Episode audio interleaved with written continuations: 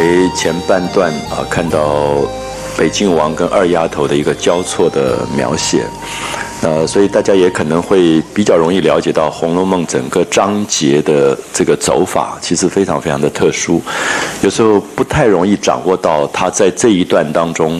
它的主轴在哪里啊？就是因为我们会有一个感觉，觉得北京王的那一段好像是接到十四回的后半段，那然后就是秦可卿的出殡了，所以你会觉得把它分离开来。可是事实上你会发现，它都是同时并存于第十五回。所以第十五回刚才我们讲的那个呃半段当中，基本上主要叙述的。两个人物，一个就是北京王，一个就是二丫头啊，所以你可以感觉到作者的这样的编排，应该是有一种深意。所以在文学的写法，尤其在长篇小说里面，因为它这个篇幅非常非常的大，所以有时候我们很容易忽略其中的某些章节。那我相信我自己也是看《红楼梦》看了很多很多次以后，才赫然发现二丫头这一段这么重要，因为很可能以前就觉得只是一个过场，根本。不着痕迹的描绘啊，所以这是为什么会觉得《红楼梦》呃一直要反复的读下去的原因。因为作者在一个巨大的篇章当中隐藏的每一个角落，每一个角落几乎都不是随意的啊。在十年的增删当中，这么多次的修改，最后编织出一个非常精彩的这个画面关系出来。那我希望这样的一个章节的观察啊，能够变成大家读《红楼梦》的一个。某一种参考，因为在十五回的后半段，大家会发现这个出兵的队伍已经到了铁槛寺。那到了铁槛寺以后，所有的灵寄到那个地方去，然后大部分的人口也住住在铁槛寺。可是凤姐为了事情繁杂，不要跟这些人住在一起，而且也比较干净，所以就特别安排了馒头庵。在铁槛寺附近单独居住，所以作者当然有意的在安排铁槛跟馒头这两个字的寓意啊，就是我们说宋朝范成大的诗里面讲的“纵有千年铁门槛，终须一个土馒头”。那这个铁槛跟馒头其实是一个对比，就是说你怎么样用一个这么牢固的门槛，想要把死亡挡在外面，最后其实是挡不住，还是落到一个像。坟堆一样的土馒头这样的东西出来，那很明显作者是在做对比。可是好的文学家都不希望他的作品太像预言跟哲学，所以他就会转一转去做一点伪装。他说这个馒头庵本来叫水月庵，那因为馒头做的好吃，所以大家就叫它馒头庵。我不知道大家可不可以了解这种文学的写法，就是因为如果他说啊，因为。人死掉以后都是一个馒头馒头，所以叫做馒头庵。其实反而是有一点俗气了，所以他他就故意的伪装一下，说不是因为那个原因，是因为这个水月庵做的馒头特别好吃，所以就叫馒头庵。好，所以这种文学上的真真假假，可能是《红楼梦》最有趣的地方，因为这个作者一直在讲假作真实，真亦假。他最喜欢玩的就是真假游戏。然后也在真假当中，让我们看到生命当中，我们以假为真，或者真反而当成假在处理的这种谬误啊，这种荒谬的一种一种感觉。所以凤姐就住下来啊，住在这个呃馒头庵的这一段，然后就碰到了。这个庙里面的住持就是净虚，干净的净啊，虚无的虚。那净虚是一个老尼姑，可是你可以看到净虚也很有趣，他很久没有见了凤姐，大家就聊聊天，说最近在忙什么。说有一个胡老爷他太太生产。那生产，所以特别给了十两银子，要他们去念《血盆经》。那《血盆经》是佛教翻译出来的一个所谓的木莲正教血盆经啊，也后来就被民间通俗的用作“女人血盆经”，因为女性在生产以后会出血，所以就觉得这个念这样的经可以有一点求平安的这样的一个作用啊，所以就变成了民间的一个习惯。所以你大概也可以看到这种。尼姑庵呐，和尚庙，在过去大概依附在一些豪门权贵里来过一些日子。那么，如果是有什么流行病，大家无法医治的时候，大概这种香火就特别盛。因为科学或者医学没有办法照料的时候，就会有这些呃比较属于心安的部分啊，去帮别人念血盆经啊，去赚钱这样。所以你可以看到，慢慢就导出了一个很有趣的事情，就是净虚这样的一个尼姑庵的老尼姑，他会管到很多很多的事情。说城里面有哪一个非常有钱的大财主，姓张，然后他有一个女儿，这个女儿叫金哥，然后从小就许给了一个守备的儿子，就是可能是我们今天的有点像卫戍司令这样的一个儿子。他们是有钱人家，所以从小。就提亲了，就已经提了亲。提了亲以后，长大以后，他又认识了另外一个家族，这个李衙内，就是当时可能节度使的一个重要的官员，觉得大概这个家世更好，就希望把女儿嫁到这一家去。所以两家就开始为了这个亲事纷争。女儿已经许配给人家，已经拿了定钱了，啊，就是定过亲了，怎么现在又许给另外一家，就在闹事，就两家就。闹到法庭去，一个老尼姑竟然会去管这个事情，然后就去求凤姐说：“你今天刚好来了，所以他们拜托说，要不要你去跟节度使讲一讲？那节度使官位更高，所以就可以跟那个守备家里面讲一讲，就把这个婚事给退掉，所以他就可以顺利的嫁给那个李衙内。所以我想。”秦可卿的出兵完全不是一个出兵，你会发现我们已经完全忘掉秦可卿了。你就可以看到这个出兵的过程里面带出了这种贵族人家所有复杂的一些关系，特别是跟他们有关的这些和尚庙尼姑庵，都不像我们想的这么简单，每天只是静而虚在念经啊，大概也不静也不虚，包揽诉讼，什么事情都做，所以他就求了凤姐，那凤姐也就大胆的去。用贾琏她丈夫的名义就发函给节度使，贾琏都不知道的。啊，所以我们看到凤姐第一次这么大胆的敢于去揽权。啊，就用她丈夫，因为贾琏有他们自己家世的一个身份，那王熙凤当然不可能用女人的这个名义去求这种事情，就她假造贾琏的名义，然后就发了一封信，然后就把这个事办了，然后就拿了三千两银子，所以大概你可以看到秦可卿的死亡是一件关键。因为王熙凤开始协理宁国府，开始管家。我们前面也提到说，他管家管得很好，可是因为管家管的胆子就大起来了，就觉得他可以在中间玩很多东西，所以他就开始包揽这些诉讼。对他来讲也是简单的不得了的事，因为贾家声势在外，你只要用贾家的这个名义发了一条一封函，这些做官的不敢不遵守。就遵守，然后那个银子就送来了，所以他也觉得很好像很简单。后来这种事情就越来越多，就累积起来。所以我们可以看到王熙凤这样的一个女孩子走向权力这个东西啊，也并不是说她个人一开始就懂得玩这些东西，而是因为家世在背后，对她来讲太容易了。那么随随便便，呃，盖一个章发一个函。他就三千两银子进账就进来了，所以他就胆子越来越大。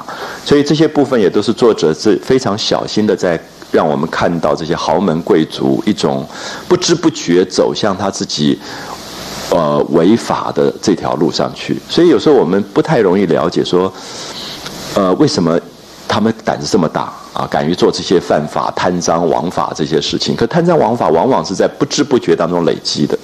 因为觉得没什么事，大家也不会知道，连贾琏她丈夫都不知道，那她就把这些事情就开始去办啊。所以这作者就是借着秦可卿的这个丧事这件事情，陆续的一步一步把这样的事件推出来。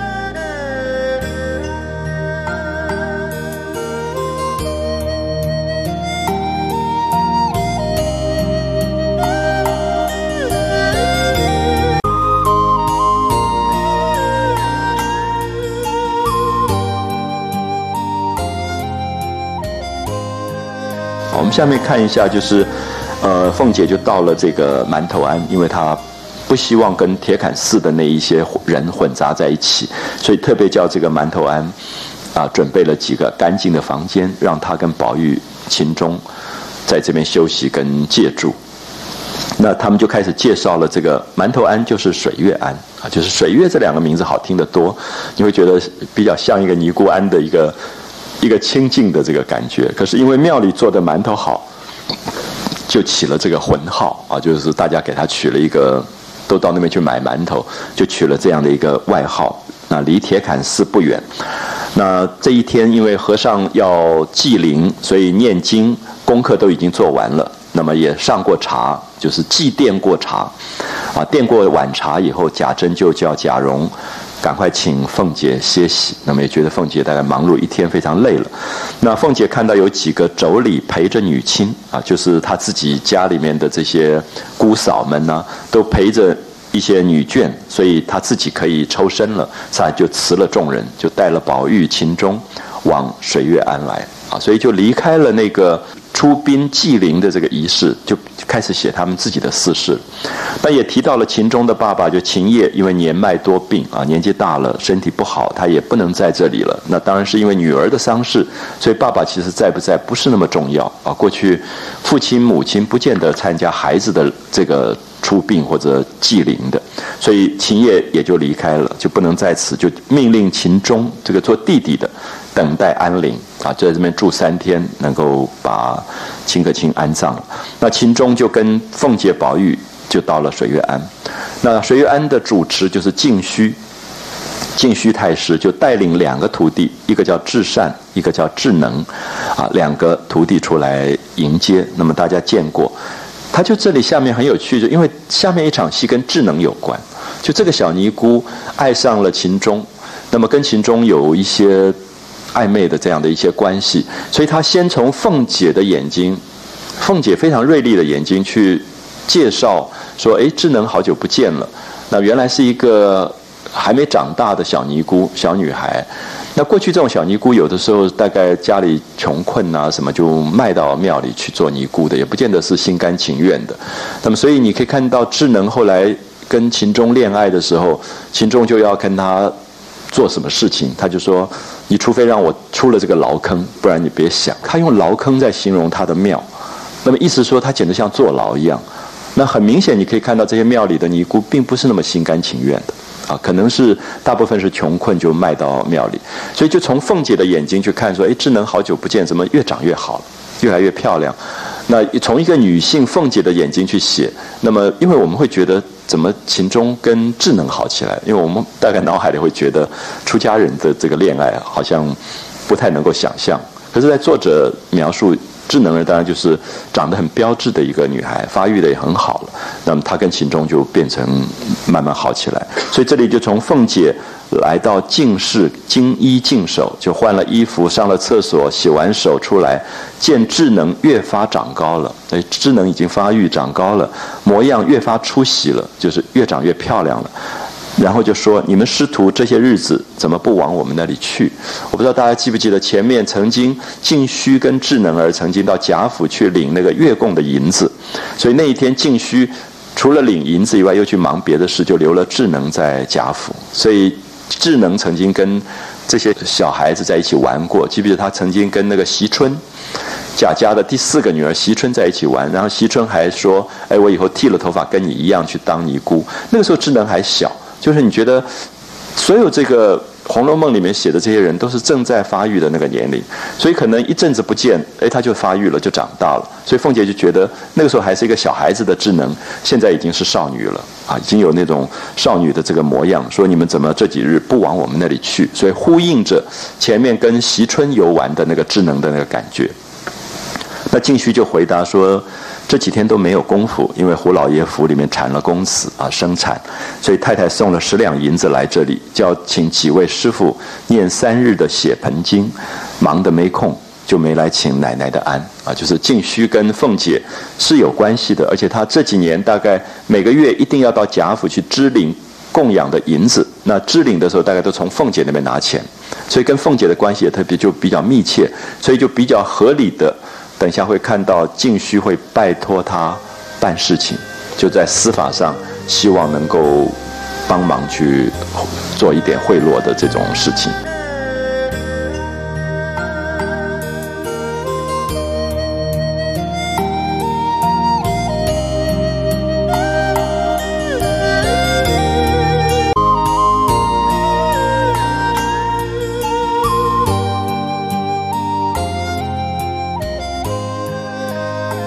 老尼陪着凤姐啊，就不要提这个老尼姑跟凤姐在那边聊什么家常事，那就说秦钟宝玉两个人正在大殿上玩耍，就在佛庙里玩耍。下面有一段完全就是宝玉、秦钟跟智能儿三个少男少女在调戏，啊，调戏的关系。所以作者的文笔非常奇特，就是明明是在写出殡，可是你看到出殡里的人性，他还是一样，他并没有跟平常有什么不同。就是宝玉也很聪明，宝玉知道秦钟跟智能在那边挤眉弄眼，大概私底下已经好的不得了，递纸条啊、email 啊这样搞，已经搞得一塌糊涂了。所以宝玉就故意在那边逗他们。啊，就所以下面有一场戏是非常轻松的一个写法，可是完全在写少男少女之间的调情的一些关系啊，就是两个人在玩耍，就见智能过来了，他们在庙里，你看，其实，在佛前呢，这是很好玩的一场戏啊，就在庙的大殿上，在菩萨佛前面，他们就在玩起来了。然后智能过来，那宝玉就笑着说：“能儿来了。”啊，就说智能来了。那秦钟就说：“理那个东西做什么？”啊。我不知道大家会不会感觉秦钟很奇怪的一个小孩子的个性啊，就是我们我们会感觉到他一直是很卑微的感觉。后来因为宝玉护着他，宝玉疼他，他又变成有一点 拿大，所以他又在跟智能很好，私下在调戏智能。可是宝玉说：“哎，智能来的时候，他说理那个东西干什么？”他又觉得他不算什么。当然，我们有时候看到小孩子是会这样子，就是说你特别好，可在公众面前，你会表示我跟他没怎么样。好，所以。秦钟很，其实是一个非常平凡的少年的感觉。我说平凡，就是说，在教育里，你觉得这样的小孩很多，就是他他个性不明显。宝玉是很清楚的，就是他自己的那个深情，他对人的尊重，他都很清楚。秦钟其实有的时候好，有时候不好，有时候又怕的半死，怯生生的老是躲在人后面。有时候宝玉一疼他，他就拿大的不得了。你记不记得他在打架的时候？擦破一点皮，他就哇哭着闹着这样子就撒娇，因为他知道宝玉疼他，所以宝玉跟秦钟的关系当然很短，因为接下来一回就会讲到秦钟死掉了。秦钟其实是我觉得常常觉得他的命是两个字，就是福薄，就是他其实是以可以有福的人啊。宝玉那么疼他，其实从此他可以有福的，贾母也疼他，凤姐也疼他，可是那个福很薄，就受不了那个福。就是忽然他就自己搞得乱七八糟，就死掉了。所以我们大概下面可以看到这一段啊，已经在埋伏下第十六回秦钟的这个悲剧，就是他很怯弱的一个人啊，身体不厚厚重。前面的对他的身体的描写也是说怯弱有女儿风的那种感觉，就是不是很厚重的身体啊。所以我用福薄这两个字在形容他，你就可以看到说理那个东西做什么，就是。这句话智能当然听到的，因为智能就在面前，然后他就会说：“理那个东西干什么？”可是等一下你又看到他又抱着那个智能一直要亲嘴，也是他，那他就常常对自己要做的事又不敢当的那种，就是不敢承担啊，那那样的一个感觉。好，他说：“理那个东西做什么？”那宝玉就笑了，就故意讽刺他说：“你别弄鬼。”那一日啊，那一天在老太太屋里，一个人都没有。你搂着她做什么？这会子还哄我。那宝玉其实是明眼人，他已经看得很清楚。可是宝玉很有趣，你你会不会觉得，如果宝玉这个时候跟秦钟是一个有点像恋爱的感觉，就是他有一点疼这个秦钟，可是秦钟在爱另外一个女孩子尼姑时候，他也没有觉得怎么样，他是觉得好像理所当然。所以宝玉的个性非常非常奇特，就是他有一种宽阔，而那个宽阔是他对人有。有一种了解，好像是天性里面的一种了解，而且也是我们讲的深情，好像他都不计较这些事，他要点名啊，他觉得很好玩，他就点名说你别弄鬼了。那一天在老太太屋里，一个人都没有，你搂着她做什么？还哄我啊，还想要骗我。那秦钟就笑着说：“这可是没有的话。”你看秦钟就是不敢承认的，他也不敢面对他自己做过的事情。那宝玉就笑着说：“有没有也不管你。”那你只叫他倒碗茶来给我吃，就丢开手，就是你现在你叫智能倒一杯茶给我喝，那我就不管这个事了，我也不追究这个事了。那秦钟就笑着说：“这奇怪，你叫他倒，他还会不倒吗？何必要我说？”所以这里面其实也许大家觉得这一段在写那种小男孩、小女孩根本无聊的一种交谈，可是我觉得中间有很有趣的东西。这个有趣是当然很明显，因为宝玉的地位比秦钟高。他是一个富家公子，大家都宠他，所以他说：“智能，你帮我倒杯茶。”真的，智能马上就去倒茶了，不会不要的。可他特别说：“秦钟，你叫他去倒一杯茶给我，因为他觉得秦钟跟智能有特别的关系。”这个时候你会觉得宝玉不觉得他自己要霸占秦钟，他反而觉得秦钟跟智能在一起很好，他会觉得好像很鼓励他们好好在一起，然后也觉得你叫他倒一杯茶给我，那因为你叫他倒是有情义的，他不一样。好，所以你看到一个十几岁的男孩子讲出来的话很特别啊，他就因为秦钟说你干嘛要我叫他到，你自己叫他到就好，他一定会会倒过来。那宝玉说，我叫他到是无情义的，不及你叫他到是有情义的。所以有时候我们会觉得这这些地方常常会忽略，认为是作者写小男孩、小女孩的无聊的交谈。可是我一直觉得这里面其实是深情啊，一都在透露宝玉的个性的非常奇特的那一面。就是他对于人世间的一般我们世俗讲的嫉妒、吃醋、霸占，他都没有，他都是从深情，他觉得只要有情，其实是好的。那这个情中好像爱上了智能，他也不觉得这有什么不好，他觉得好像也蛮好的事情。那么说，你叫他倒一杯茶给我好不好？因为你们是有情义的，所以你叫他倒茶，这个茶会不一样。那秦钟被他逼得没办法，就说：“能儿，倒碗茶来给我。”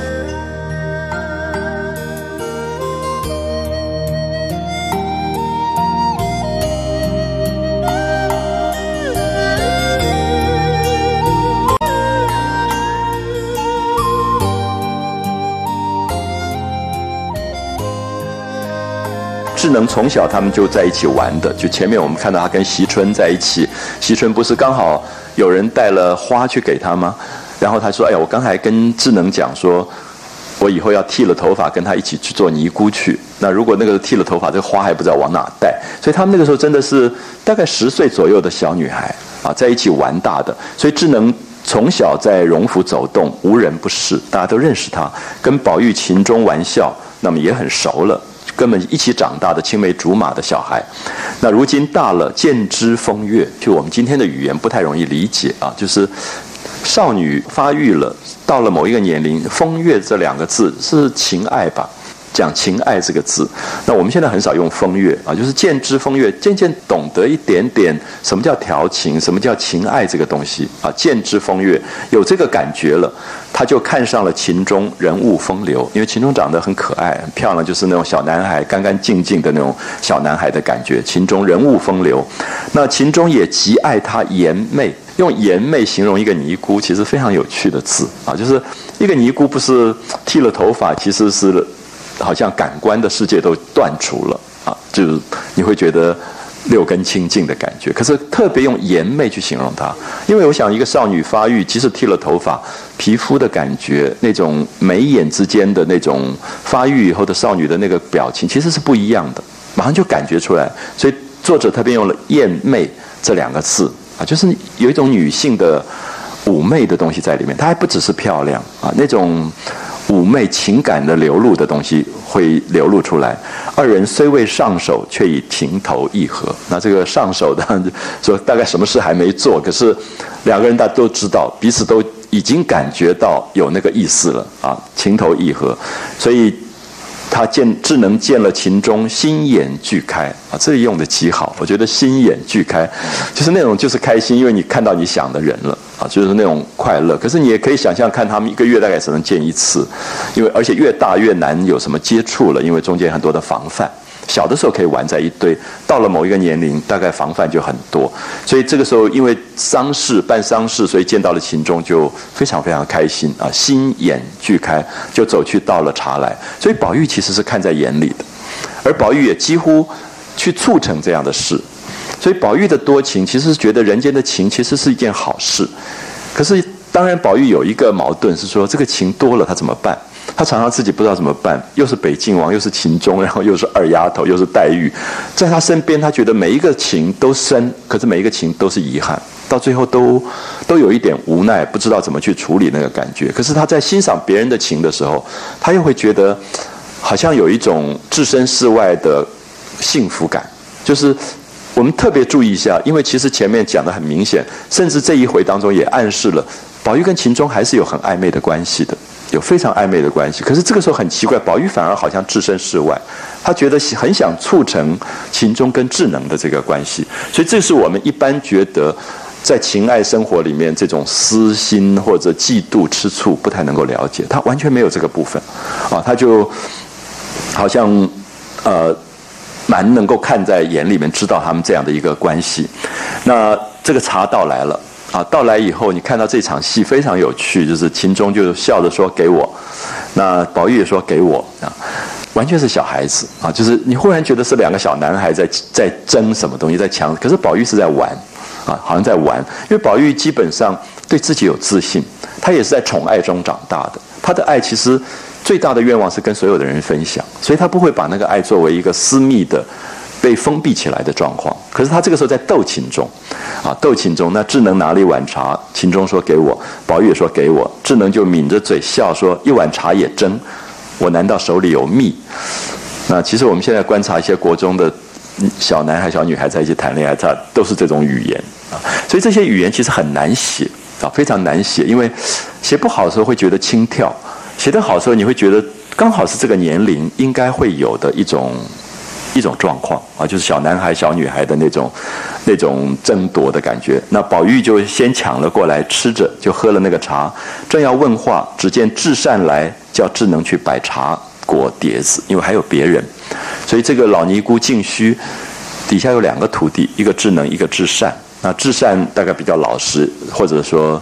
比较没有那么严媚吧，所以好像也没有人去去惹他，所以这个时候他就叫智能说去摆茶碟子，要请他们两个去吃茶、吃果子、吃点心。那他们两个哪里吃这些东西？坐一坐，扔出来玩耍。好，这里当然也带出来这种富家公子都已经吃惯那种非常非常讲究的食品啊，所以他们根本不会吃这种庙里面的东西。那我们前面才知道说水月庵是因为做馒头做的好有名的，可这下点心这两个人都不要吃啊，就是他们挑食挑得很厉害。好，下面就开始。跳开了宝玉跟秦钟，宝玉跟秦钟跟智能的这个调戏会接到等一下在黄昏晚上再发生，可中间插进了另外一道戏，就是凤姐在大堂上跟静虚在聊天。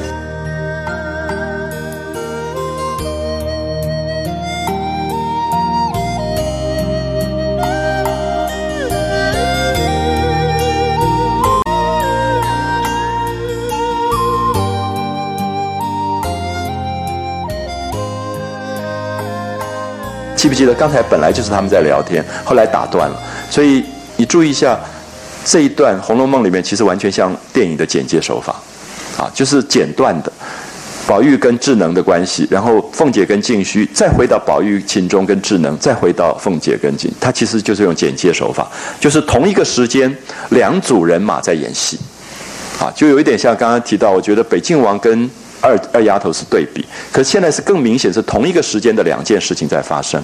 那边是少年情欲，这边是比较大人世界的司法包揽诉讼，两边的违法啊，两种禁忌的愉悦啊。那个尼姑想要谈恋爱的禁忌的愉悦，这边是。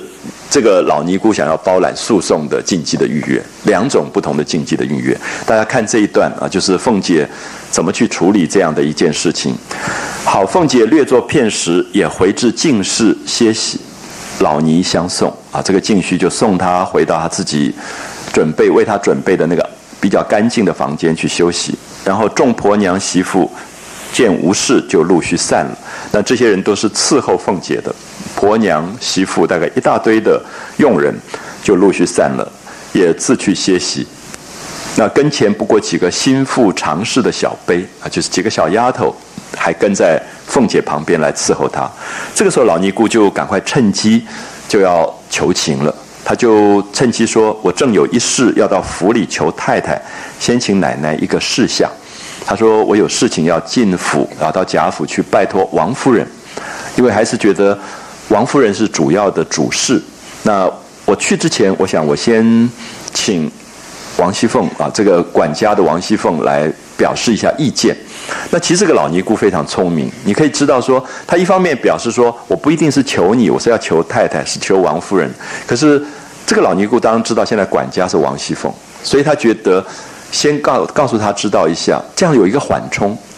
我不知道大家了不了解，就是说你求别人的时候，你不要立刻被拒绝的那个感觉。所以我现在不是要求你，我是要求另外一个人。可是我先通报，让你知道这个事情怎么怎么办。你可不可以告诉我应该怎么办比较好？那所以王熙凤最后根本没有跟王夫人讲，她自己就办好了。啊，所以这个也是老尼姑的历练，就是聪明的不得了的这个这个老尼姑。你也知道说，她大概来往于这些官家，早就已经包揽诉讼这些事情包揽很多。因为这种出家人有时候是最好的掩护身份。就是在所有的这些政治啊这种呃所有的司法里面，他们有时候往往是最好的掩护去做一些手脚。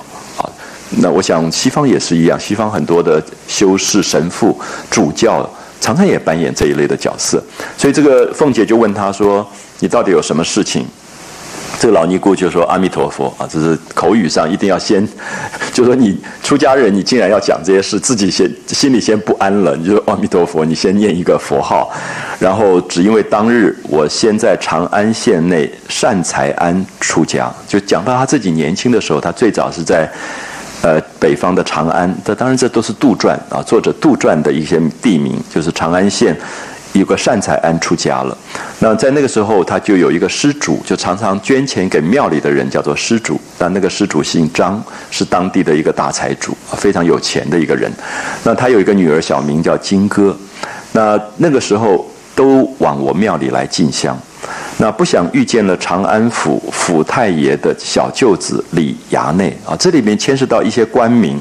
可是我想大家注意一下，曹雪芹在写到官名的时候，常常是杜撰。有时候是用唐朝的，有时候是用宋朝的。像衙内这个官，大部分是唐末宋初用到的。我们在读像《水浒传》里常常出现“衙内”这个字，啊，就是当时唐朝因为有很多的节度使，这个节度使都是管一个大的州县的，然后他有一个城，会有一个防备的城，因为节度使通常都是军人。就是一个地方的防卫司令，比如说早期金门之类的，他就是一个防卫司令，他有他很高的独立的行政权的。所以唐朝后来亡国也跟节度使的这个掌权有很大的，像安禄山就是节度使。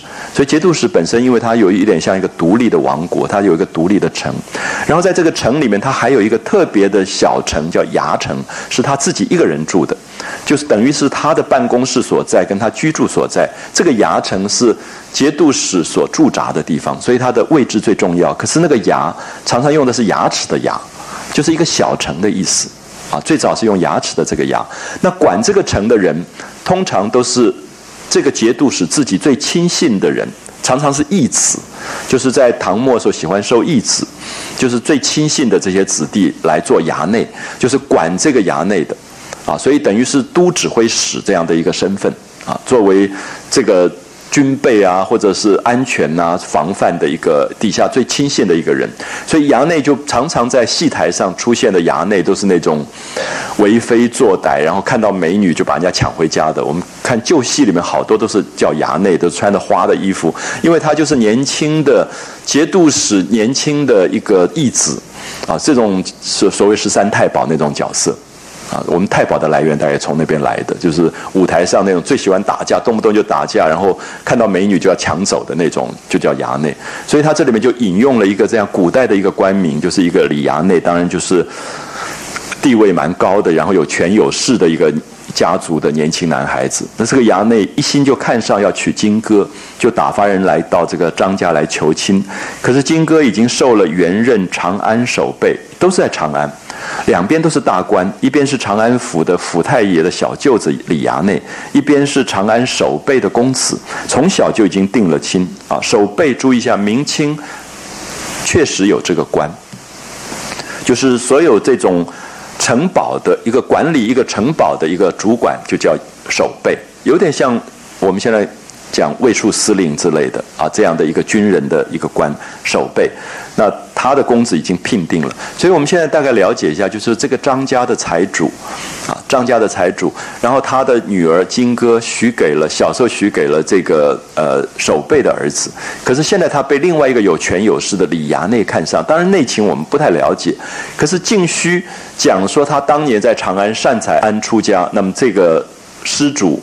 就是张家的这个事主，常常捐钱给庙里面，所以好像有这一层关系，所以他现在来替这家说情。其实我们也不敢确定啊，因为我们会发现这个晋虚其实包揽这样的诉讼，有可能他中间也有他的好处啊，所以其实不完全是实情。他当然不能跟王熙凤讲，他只能说啊，因为过去什么什么样的关系，所以现在大家要求这个王熙凤来出面。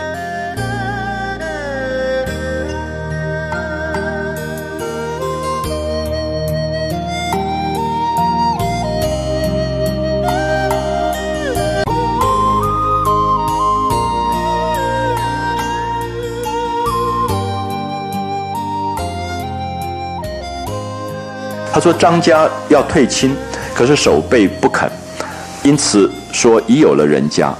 那李公子执意不从，可是那个李衙内也不肯让，一定要娶这个女儿。那两边都很为难啊！就对这个张家的财主来讲，这个女儿嫁给哪一家其实也都还好，可是两边都是做官的，两边都不让的时候，就难处理，也怕得罪。那这个守备家听了这个信以后，不管青红皂白，就来作贱辱骂，就骂他们张家说：“你们家一个女儿，到底要许几家人？”就不许退定礼，就是他们过去聘一个女孩子定亲都有定礼的，就打官司告状起来了。那张家急了，就往人上京里来寻门路，就是到京城来找更大的官，因为守备是官嘛，衙内也是官，所以只好到京城里找更大的官来看能不能把这个事情能够摆平啊。所以你可以看到。大概现在也一样啊，所以做生意的人都蛮惨的，因为做生意到最后他就要有几个官来护着他，不然到时候他没有用。就他他有钱，可是他没有权，啊，他没有权势，所以他在这个婚姻里面就非常非常的为难。那所以找人上京来寻门路，那就赌气偏要退定礼，就是想要把这个婚事退掉，然后嫁给李衙内。那静虚就想说。长安的节度啊，长安的节度使就是长安最大的一个官是云光云老爷啊，云光，那他跟贾府是最好的，啊，关系最好，所以你看到一个出家人竟然把这些关系搞得这么清楚，我不知道大家可不可以了解，就是说，我们都觉得出家人不应该管这些事的，可是他对于官场的事情这些纠葛，他清清楚楚，他知道这件事情应该求谁才有用。那想到这个节度使是最大的官，出面一定可以让这个守备退婚。那这个节度使又刚好跟贾家的关系最好，所以我现在稍微把它讲了一下，是我怕大家看这一段时有时候不清楚，它中间是有一些纠缠。那凤姐很厉害，很快就听清楚了，是吧？就是你要写信给云光来求这封信，所以求老太太跟老爷说一声，打发一封书去，求云老爷。和那个守备说一声，不怕那守备不依。为什么？因为守备是节度使手下的官，所以他长官出面了，他不得不答应。所以张家就会请家孝顺，也都情愿。好，这里面意思是说，愿意出钱的。他当然还没有说多少钱，可是他把家里所有的钱都拿来孝顺，都愿意的。好，意思说你们不是白帮忙，他们会有好处的。这样可以了解吗？请家孝顺，就他们愿意拿很多钱来出来的意思。那凤姐听了以后就说：“这事倒不大啊，这说觉得这是小事，一定就办成了。只是太太不管这样的事。你看凤姐的厉害，凤姐就说王夫人根本不管这样的事啊，就说这么小的事，你要王夫人去出面去管，她她就不要管，那就把她推掉，拒绝掉了。那这个老尼姑说：太太不管，奶奶也可以主张了。”啊，说其实你现在虽然年轻，你应该也可以做一点主张，你可以来管管这个事。所以这个老尼姑非常厉害，就是她其实是一步一步来的。她希望先抬出王夫人，那王夫人凤姐现在就把她挡回去，王夫人不管。那她说：“哎，那你你可以管呐，你可以来处理。”那凤姐就笑了，说：“我也不等银子使，也不做这样的事。”可是你可以看到凤姐的厉害是说，我也不等银子使，意思说你刚才讲说要给钱，可是我也我现在又不急用，不急着用钱。可是当然凤姐很清楚说，如果我要管，我真的就是要钱的，啊，我不会跟你白管。所以这里面话里面都是两面的东西，说我也不等银子使，我也不做这样的事。那我当然我现在不用管这个事。那这个老尼姑更厉害，啊，老尼姑就是听了以后就。打趣妄想说：“那就不要求了吧。”然后就叹了一口气，他自己叹了一口气，自己跟自己在讲。然后这一句话就刺激了凤姐。可是这句话当然讲给凤姐听的。他说：“哎呀，那就算了吧，我们不求了。那张家已经来求我，那我也跟他们说我会来求贾家。那现在不管这个事，那张家不会不知道，就是他他会以为说贾家没有能力管，而不是贾家不想管这个事。这样了解吗？就其实是激将法。”我不知道大家听懂没有？这个老尼姑的厉害的地方，就是说，哎呀，我就叹了一口气，说，啊，现在这个事办不成了。可是我已经跟他们讲，我会来求贾家，他们一定不想说是你们不想管，是你们根本没能力去管。那么这里面你可以看到，这种有权有势的家族最怕人家说他管不了这个事，所以凤姐的好强又刚好被激将激出来，就是说他非管不可。他表示说，我绝对可以做到这件事情。所以这里面都是人情世故。所以你可以看到宝玉情中智能儿在那边天真烂漫是情欲之思，可这边是深老谋深算啊。静虚跟王熙凤在那边。玩另外一场游戏，所以其实王这个秦可卿的出殡里面透露出来人性上的非常有趣的东西，而且刚好是在馒头庵里发生的，啊，馒头庵里发生。但如果馒头庵真的是所谓土馒头的这个暗示的话，你会觉得变成一个荒谬的讽刺，因为唐朝大概对白话文学影响最大的这个王梵志啊，就是所谓的寒山，他们常常有诗里面都在讲说。呃，外面城外面一个一个土馒头，那他们这个土馒头的馅啊，就是我们不是包包子里面要肉馅吗？那馅是哪里来？都是城里面的人。那那个时候就用白话文学已经讲出来说，你要不要到城外去看一看？每一个馒头，它的馅，它将来需要的馅，都是城里的人。所以我送你们一人。吃一个，不要嫌滋味不好。那么其实是禅宗里面非常狠的一种寄语。那这个寄语是说，你不要觉得那些土馒头都跟我们无关，它将来的县也就是城里的人。那当然其实是一个禅宗的真理。好，所以我们在这里也看到，在这个馒头庵叫做馒头的这个庵里发生的事情，包括人的情欲，包括人的包揽诉讼，你会觉得人其实很难觉悟，就是已经住到馒头庵了。可是事实上。所有的这种私情私欲都在发生，啊，所以我相信作者很多的照顾是非常不容易发现的啊，就是为什么在馒头庵的这一天，智能儿情中宝玉发生那样的事，而静虚跟凤姐又在谈这些事。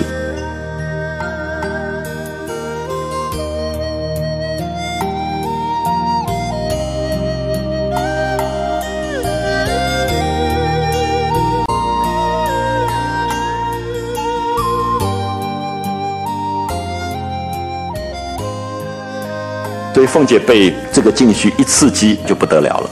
凤姐听了这个话，便发了兴头。啊，发了兴头就说这下不得了了，她就被激起来，因为好强，然后她一定要表现表现了，她就说你是素日知道我的。啊，她就大胆的跟这个静虚讲说，从来不信什么是阴司地狱报应的。了不起的凤姐啊！我们一般人都不太敢这么直率的讲啊。我们大概心里面不信，我们也不太敢讲，因为就总觉得这种是赌神的事。可是凤姐的厉害就在这里，她说：“你是出家人，你是这个庙里的住持，我老实告诉你，我根本不相信什么因私报应的。所以意思说，我要接这个事了。”那我就是要包揽诉讼，我就是要做这些事，我也不怕将来有什么报应这些事啊。他说我从来不信什么是阴司地狱报应的，平时什么事我说要行就行啊，我自己要做我就做了，我根本不管将来的上刀山下油锅。这是凤姐的泼辣，他就跟他尼姑说：“你叫他叫张家拿三千两银子来，我就替他出这口气。”所以他说的很大拉拉的，表示说我只是被你激将激出来了，所以我要替他出一口气。可是当然，凤姐也拿了三千两银子，就是轻轻松松就拿了三千两银子。所以这里面的对话，其实有时候读到的时候，真的汗毛竖立啊！就是你会感觉到人性有很多不自觉的东西，就是在这样一个应该清静无为的尼姑庵里面。刚才那个倒茶的那一场戏，跟现在这个包揽诉讼这一场戏，都看到人性这么无奈的这一面，所以我相信作者当然是有意啊，在写这样。那老倪听了喜不自禁啊，就很高兴，觉得。诡计已经让这个王熙凤上当了，所以有有这个不难啊，因为王熙凤摆明的说，我就是要三千两银子。那他说有这个不难。那凤姐当然要再讲说，你不要搞错了，我这么有钱，我哪里会在乎你三千两银子？他说我比不得他们扯棚拉纤的图银子啊，那种扯棚就是拉船的人，帆船的棚，还有拉纤就在船要走的时候在岸边拉绳子的那个人叫拉纤的。扯棚拉纤就是那种低下的人，啊，那种贩夫走卒的意思啊。扯棚了，我们台湾现在不太容易看到拉纤了。可是我想有时候大家可能到四川的时候可以看到，在长江岸边还有拉纤的啊，就是因为在逆水行舟的时候，那个船没有办法有帆，也没有办法划船的时候，就用岸边岸上的人用绳子拉，叫拉纤。那扯棚拉纤就是讲。这些低下的人啊，做劳苦工作的人，我比不得他们拉扯棚拉纤的图银子，为了银子，这三千银子不过是给打发说去的小厮做盘缠，因为不是要到长安去吗？他要派一个人到长安去送信，我这三千银子就是给这个小厮的。当然我们知道王熙凤哪里会给这个小厮三千两银子，大概二十两都不得了，可他就是表示说。我根本不要这个钱，这个钱也不过给这些小佣人用，是他赚几个辛苦钱，我一个钱也不要的，便是三万两，我此刻也拿得出来。那有一点说，你不要小看我，不是为了钱。可是王熙凤后来真的就是为这些钱，而且这三千两银子后来真的送来了。送来的时候，她丈夫刚好在场，所以那个丫头平儿非常聪明。那王熙凤说谁来了？她就说香菱来了。那后来就胡扯了一段时间。王熙凤就问这个平儿说：“这个香菱没事跑来干嘛？”就贾琏已经走了，平儿就跟他说：“哪里有什么香菱？是个旺儿媳妇，没有一个准啊！”就这个时候，偏偏送了那个三千两银子的利银来了，就是他们把三千两银子在放高利贷，所以那个利息送来，因为他不敢让贾琏知道，啊，不敢让贾琏知道，所以就骗他说香菱来了。所以这些东西就一步一步出来，你就开始看到王熙凤胆子越来越大。不但包揽诉讼、放高利贷，就一步一步开始玩这种这种游戏啊，就是那个人性的不自觉的那个欲望的部分，全部在慢慢在在出来。好，然后这个老尼姑当然连忙答应，就说既然如此，奶奶明日就开恩吧。那意思就是说，你明天就赶快处理一下这个事情，好不好啊？就是赶快赶快去处理。那凤姐说：“你瞧我忙的啊，就哪一处少了我？那这。”凤姐讲这种话的时候是最得意的啊，就说你看什么地方会少了我，就是宁国府也需要他，荣国府需要他，那么办这样的丧事，别人都走了，他还要留下来好好的办事情。他说既应了你，自然快快的了结，就说你放心吧，我既然答应你了，我一定。尽快的帮你把这个事情就了结掉。那老尼姑就说：“这点子事在别人的跟前就忙得不知怎么样了啊！这个事情如果是别人，一定会忙得不得了。如果是奶奶的跟前，再添上些也不够。奶奶一发挥的，只是俗语说的‘能者多劳’。这个老尼姑在拍马屁了啊！就说：‘哎呀，别人要这些事情都忙昏头了，那对于你来说算什么呢？再多加一些事，我看也没什么关系。’然后就跟他一个美美好的称号说。”能能者多劳，那太太因为大小事都见奶奶妥帖，越都推给奶奶了，奶奶也要保重晶体才好。好，那个你看那个老尼姑的成功不是偶然的，这个妙香火盛绝对跟她做人有关啊，就是她懂得怎么去弄钱，怎么去把人弄得服服帖帖的啊，讲好话让让他听。她说王夫人因为看你。本来这么年轻，不应该把大小事都让他做的。可是因为你做得好，所以也就推给你了。那你自己要保重身体啊，就是不要太累，累坏了。那一路话，奉承的凤姐越发受用。就凤姐本来就是要听好话的人，或者说每个人也都要听好话。可是好强的凤姐特别明显啊，她要别人捧她，她要别人看到她做事的能力、办事的能干。可是我们。看到所有人最能干的部分、最长处、优点，就是他致命伤。所以刚才那个老尼姑其实利用了他的致命伤。所以有时候人很奇怪，人不自觉的地方，就是常常觉得是自己最能干的地方刚好被利用。所以有时候我们看到人的那种清醒是非常非常难做到。就是凤姐这么聪明，可是在这个时候，她完全感觉不到老尼姑其实刚才叹一口气讲的那个话，根本是一个圈套，他就掉进去了。他他就觉得说有什么办不成的，我就办给你看看，啊，就被这个激将法刺激。就出来了，看他也不顾劳乏，就攀谈起来，就跟这个尼姑静虚就谈谈这个，谈谈那个。好，你看到电影又剪接了，发现下面又是回到秦钟跟智能，有没有发现？刚才讲的电影的剪接手法，大家在十五回的后半段看得非常清楚，就是静虚跟凤姐的一个事情的处理，还有智能跟秦钟、宝玉之间的私情调戏，是两条线在剪接，可是同一个时间发生，就在交替、交替、交替。啊，为什么在交替这个东西？这是我们要问的。就是我们读《红楼梦》多读几次，我们最后一定要问说：干嘛把凤姐跟静虚的这一段，跟智能跟秦钟的这一段放在一起？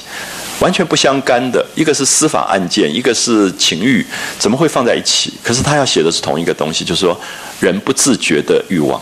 秦钟不自觉的愿望，凤姐不自觉的愿望，都在这个时候萌芽。我特别强调不自觉，就是说他们不知道他们自己人之所以为人的原因，或者静虚也不知道，就是包括在修行当中，最后其实都犯可能犯了大错，就是你在一个土馒头里在谈人世间所有的占有欲望，其实都没有领悟，就是包括说秦钟马上死到临头。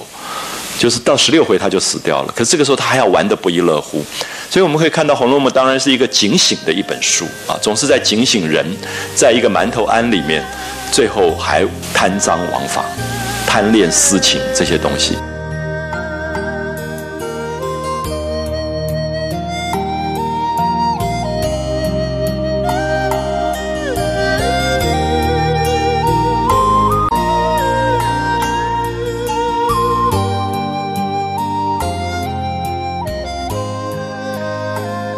所以下面我们看这段很有趣，就是秦钟跟智能儿的调戏啊，就是在尼姑庵里面玩的游戏。所以你完全忘掉秦可卿，也完全忘掉丧事，你完全不觉得这是一个好像一个嘉年华会一样。怎么丧事会办成这个样子啊？晚上就就在庙里面就简直胡搞起来了。那谁想秦钟趁黑夜无人来寻智能啊？半夜睡不着觉，就跑来找这个。尼姑，你看胆大到这个样子，就在尼姑庵里面，竟然就来找智能了。刚至后面房中，只见智能独在房中洗茶碗啊，就是这些小尼姑其实很苦的。如果是家里面穷卖过来的话，就要不断的做劳动啊，就是从早到晚一直做劳动。我记得我那个时候在，呃。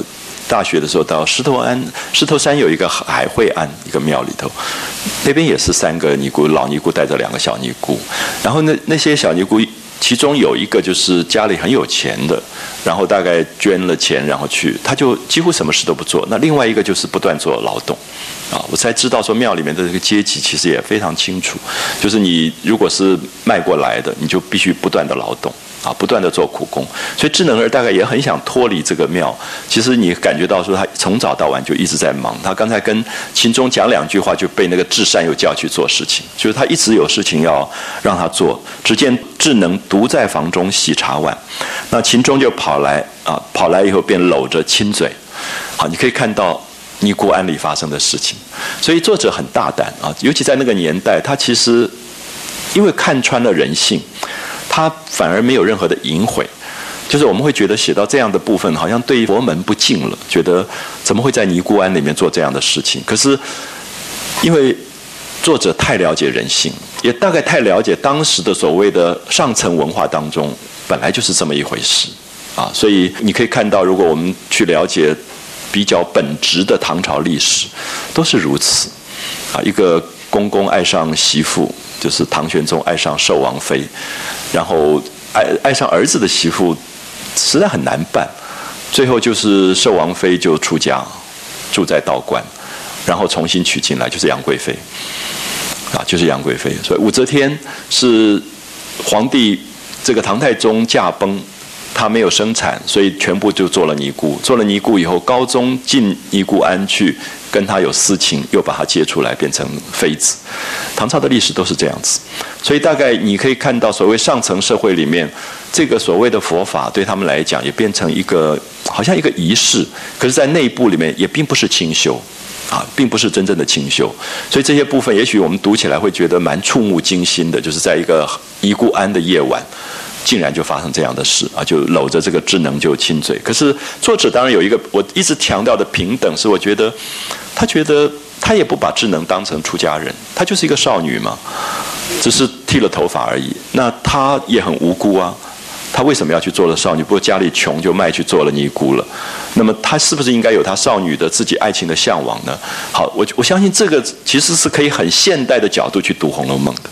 就如果你用一个保守的角度，你觉得《红楼梦》很多的逾越跟禁忌，可是逾越禁忌从现代的角度来看，我们会觉得作者其实在那个年代是非常非常大胆的去破除了传统的看法。他觉得他可能会说：为什么尼姑不可以谈恋爱？如果他是被卖到。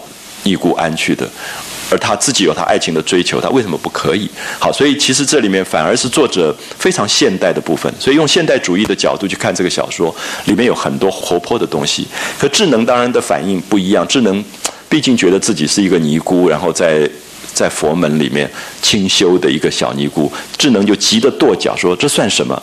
再这么我就叫了。”啊，就是他还是有一个道德的反应，要抗拒，就说你在干嘛？就在庙里面半夜跑来亲嘴这样子，他就跺着脚说：“这算什么？再这么我就叫了。”那可是他也没有叫，对不对？因为他也爱秦钟，他又不要把事情闹出去，所以我们看到这个是作者幽微的写法，就是说，其实你不喜欢一个人，你要抗拒，跟喜欢一个人要抗拒，他是不一样的抗拒。所以他跺脚，然后就骂他生气，可是他又叫不出来，因为他知道叫出来就完了，所以他也不能叫。所以秦钟就求他说：“好人，我已急死了。”你有没有发现？前面我们讲过的贾瑞的东西又跑出来了，其实就是少年的情欲，他克制不住。他说他急死了，那什么急死了？就是那个克制不住的欲望的东西，啊，他要去办这件事情，他要要求智能跟他上床，那个急死了，那个那个感觉，全部在只写少年情欲的东西。他你今天再不依我，我就死在这里，表示说他前面已经追求过了。已经要求过，智能大概都拒绝了，然后他就说：“你再不依我，我就死在这里。”那智能就说：“你想怎么样？除非我出了这个牢坑。”好，你特别注意这句话“牢坑”，他把他自己住的这个庙叫做牢坑。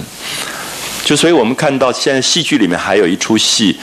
呃，有时候在台湾演的时候，有出家人很激烈的会反对演这个戏，叫《思凡》，就是讲一个尼姑在庙里面一面拜菩萨，一面拜罗汉，最后一直在讲他自己可怜的情欲，然后最后要下山逃走的那出戏是非常动人的戏。思凡其实是昆曲啊，动作非常多的在舞台上。这个思凡这个戏在明清一直很流行。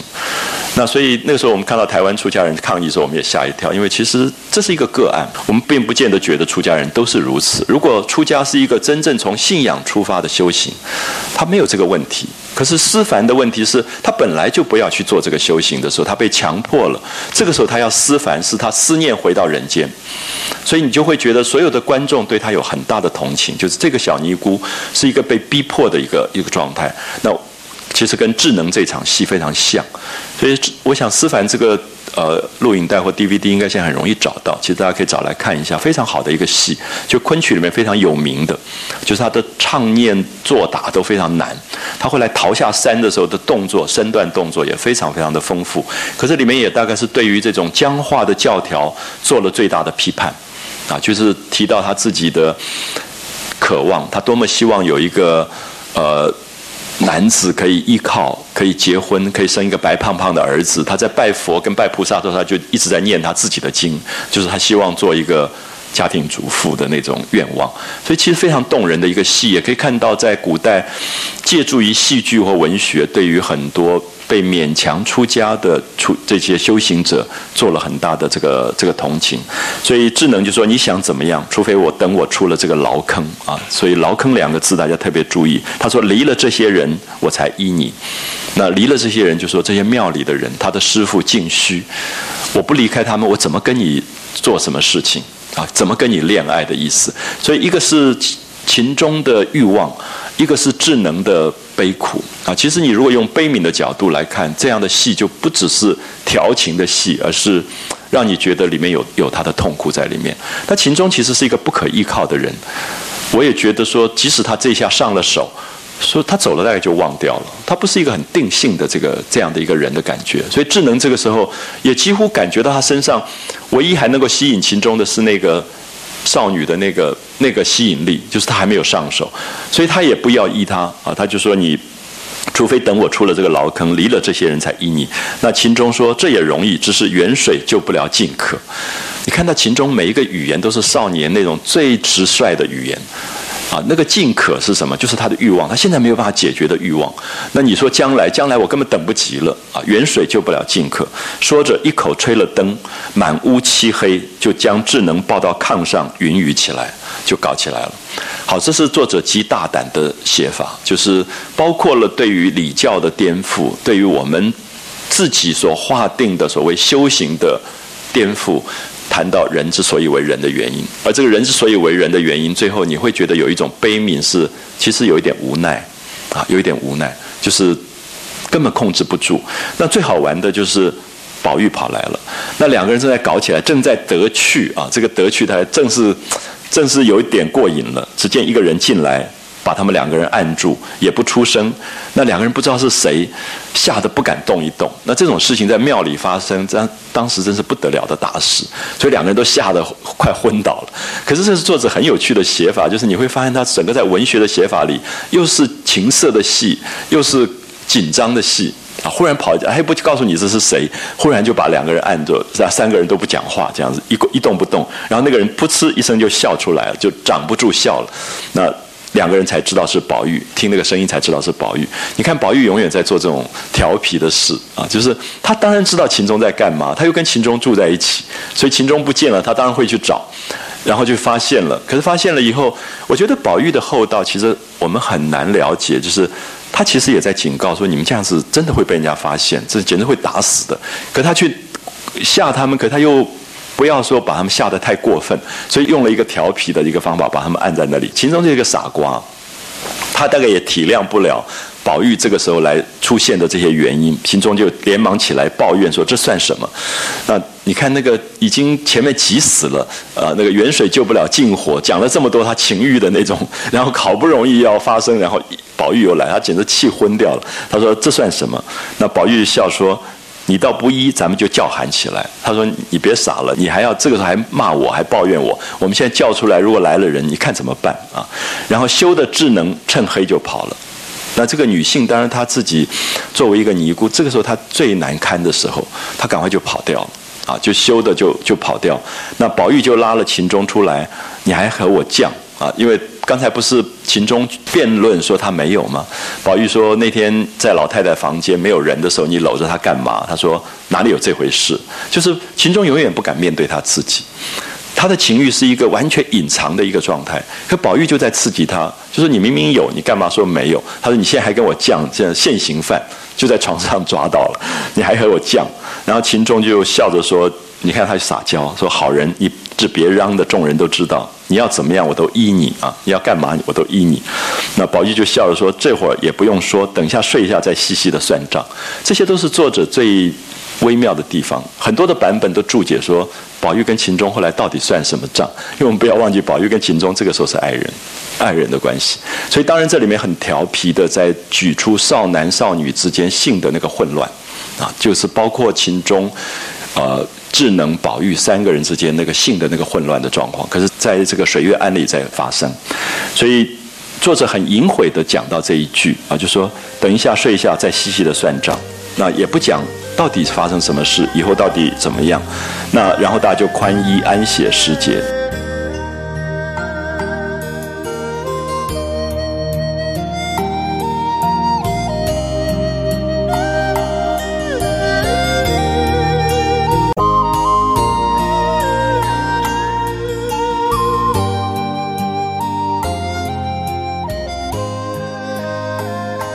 凤姐就在里间，秦钟跟宝玉在外间。你可以看到秦钟非常大胆，就是人在情欲发生的时候，真的是完全不顾大体。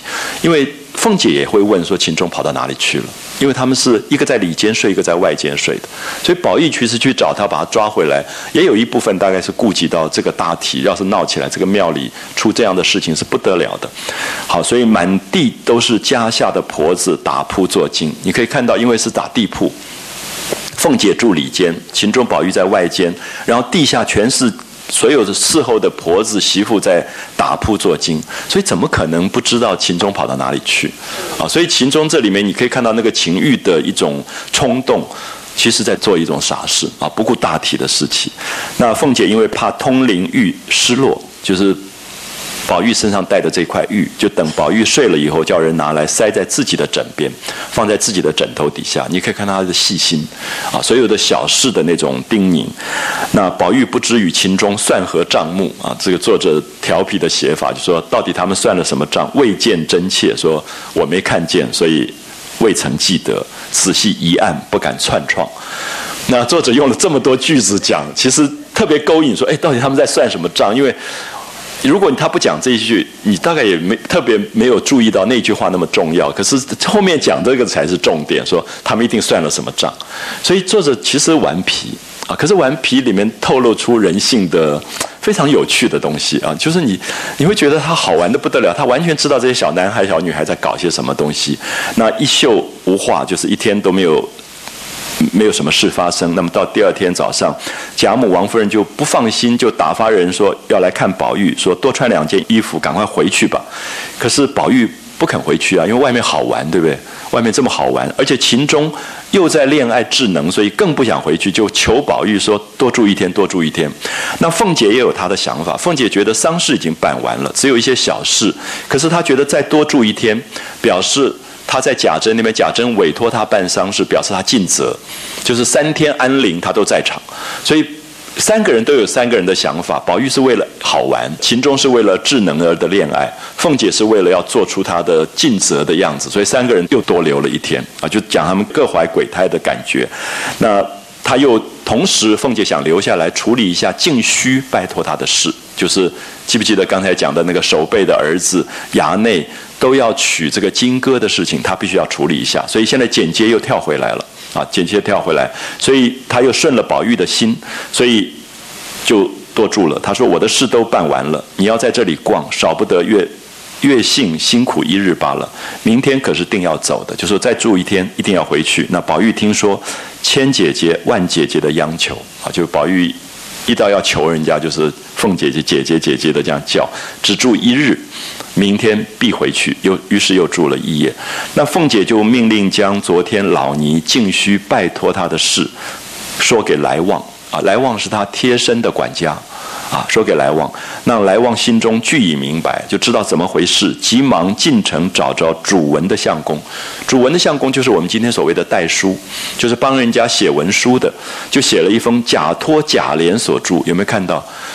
王熙凤非常大胆，假托她丈夫的名义写信给人家，所以她要拿这三两三千两银子，她不能用她自己的名字，她假托贾琏所著修书一封，连夜往长安县来，不过百里路程，啊，就是大概一两天就到了，两日功夫居于妥协。信送到，送到节度使云光那里，云光看到真的是贾府来的信啊，因为可能他有贾琏的印信。所以盖了章的，所以见贾府贾府之情，说这一点小事岂有不允之理？那立刻就办了，然后就跟这个守备讲说，你就让人家退了亲算了，然后就给了回书，那旺儿就回来，且不在话下。那却说凤姐等又过了一日，次日方别了老尼，找他三日后往府里去讨信，就告诉他说事情已经办成了，你三天以后来。看看结局怎么样？那当然，这里面其实是说你钱要送来，啊，你钱不送来的话，我这个这个事情也不告诉你。那另外又交代一个结局，就秦钟跟智能百般不忍的分离，背地里多少幽奇密约，俱不用细数，那只得含恨而别。啊就是两个小儿女的这个恋爱，所以我们在这里大概可以看到这一回当中交错着。王熙凤办的这个事情也交错着这个智能儿跟呃秦钟的恋爱。那么到下一回的时候，你可以看到他又交错两件事，就是秦可卿刚刚死亡，这个大丧事办完，忽然来了一个大喜事，就是元春要回家了，就是嫁到皇宫里的贵妃娘娘要回家省亲，要开始盖省亲别墅，所以又变成一个喜事的一个仪式。然后同时他结尾的去写这个。王熙凤所代理的这个诉讼的案件，因为诉讼的案件已经交代完了，这个女孩金哥就要嫁给李衙内了。可是这个金哥这个女孩子有情有义，就觉得说我已经许配给守备的儿子了，为什么又要把我许给李衙内？觉得这是不对的，没有情义的事，所以就上吊死了。然后这个上吊死去的消息传到守备家，守备的儿子觉得这个金哥这么有情有义，他也不能够。太无情无义，他就跳河死了，所以两个都死了，所以王熙凤就白拿了三千两银子。可是我不知道大家感觉没有，这里面其实都是对比写法，就是我们不知道金哥是谁，因为这个小说更没有描绘这个人，只是侧写，我们也没有看到这个守备的儿子，可是又是一个有情有义的关系，就是大概也是跟着那个石头一起下凡的，就他们各自了了他们的。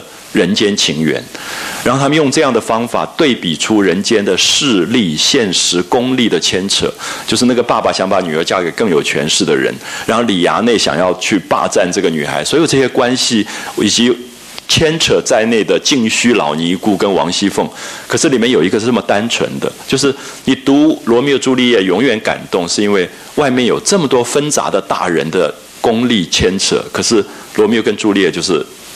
一一往情深为情而死，所以文学里面永远有一个 pattern 啊，这个 pattern 这种模式的感人是说，那个单纯的情到最后的动人。虽然金戈也没有多写，守备之子也没有多写，可是他最后用了一个非常让你怅惘的结局，忽然把这个结束了，告诉你说，两边都落空了。那只有王熙凤拿了三千两银子，那他就白赚了三千，然后去放高利贷去。那秦秦可这个秦可卿的弟弟秦钟。又因为大概在庙里面搞得实在有点太过分了，然后着了凉，回到家，那智能儿又偷跑出来找他，然后他是一个根本无能的人，他根本也不知道怎么办，他爱他，然后他也要他出来，可是智能真来找他的时候，他根本没有能力去处理这个事情，然后被爸爸痛打一顿，然后秦钟死掉，所以可以看到十五回的结局全部在十六回，啊，会在十六回里面出现，可是基本上你可以看到它的交织常常。有趣的是，结尾是在下一回当中，所以我们可以看到十五回的开头是十四回的结尾，就北静王。记不记得十四回结尾的时候，北静王已经出现，可是结尾在十五回，可是现在这两条线的结尾都在十六回，然后出来一个新的主题，就是贾元春要回家了。要回家省亲，所以到十七回、十八回开始修建园林，要欢迎这贵妃娘娘回来。她开了一个头，所以她永远是一个头尾衔接、头尾衔接的关系。她的章节的分法，大家可能慢慢会熟悉啊，就特别注意到，她不是我们那么呆板的。这一回就是谈这件事情。如果这一回谈这件事情的话，照理讲应该把结局全部写在十五回，可是结局都没有出现。全部会在十六回才出现。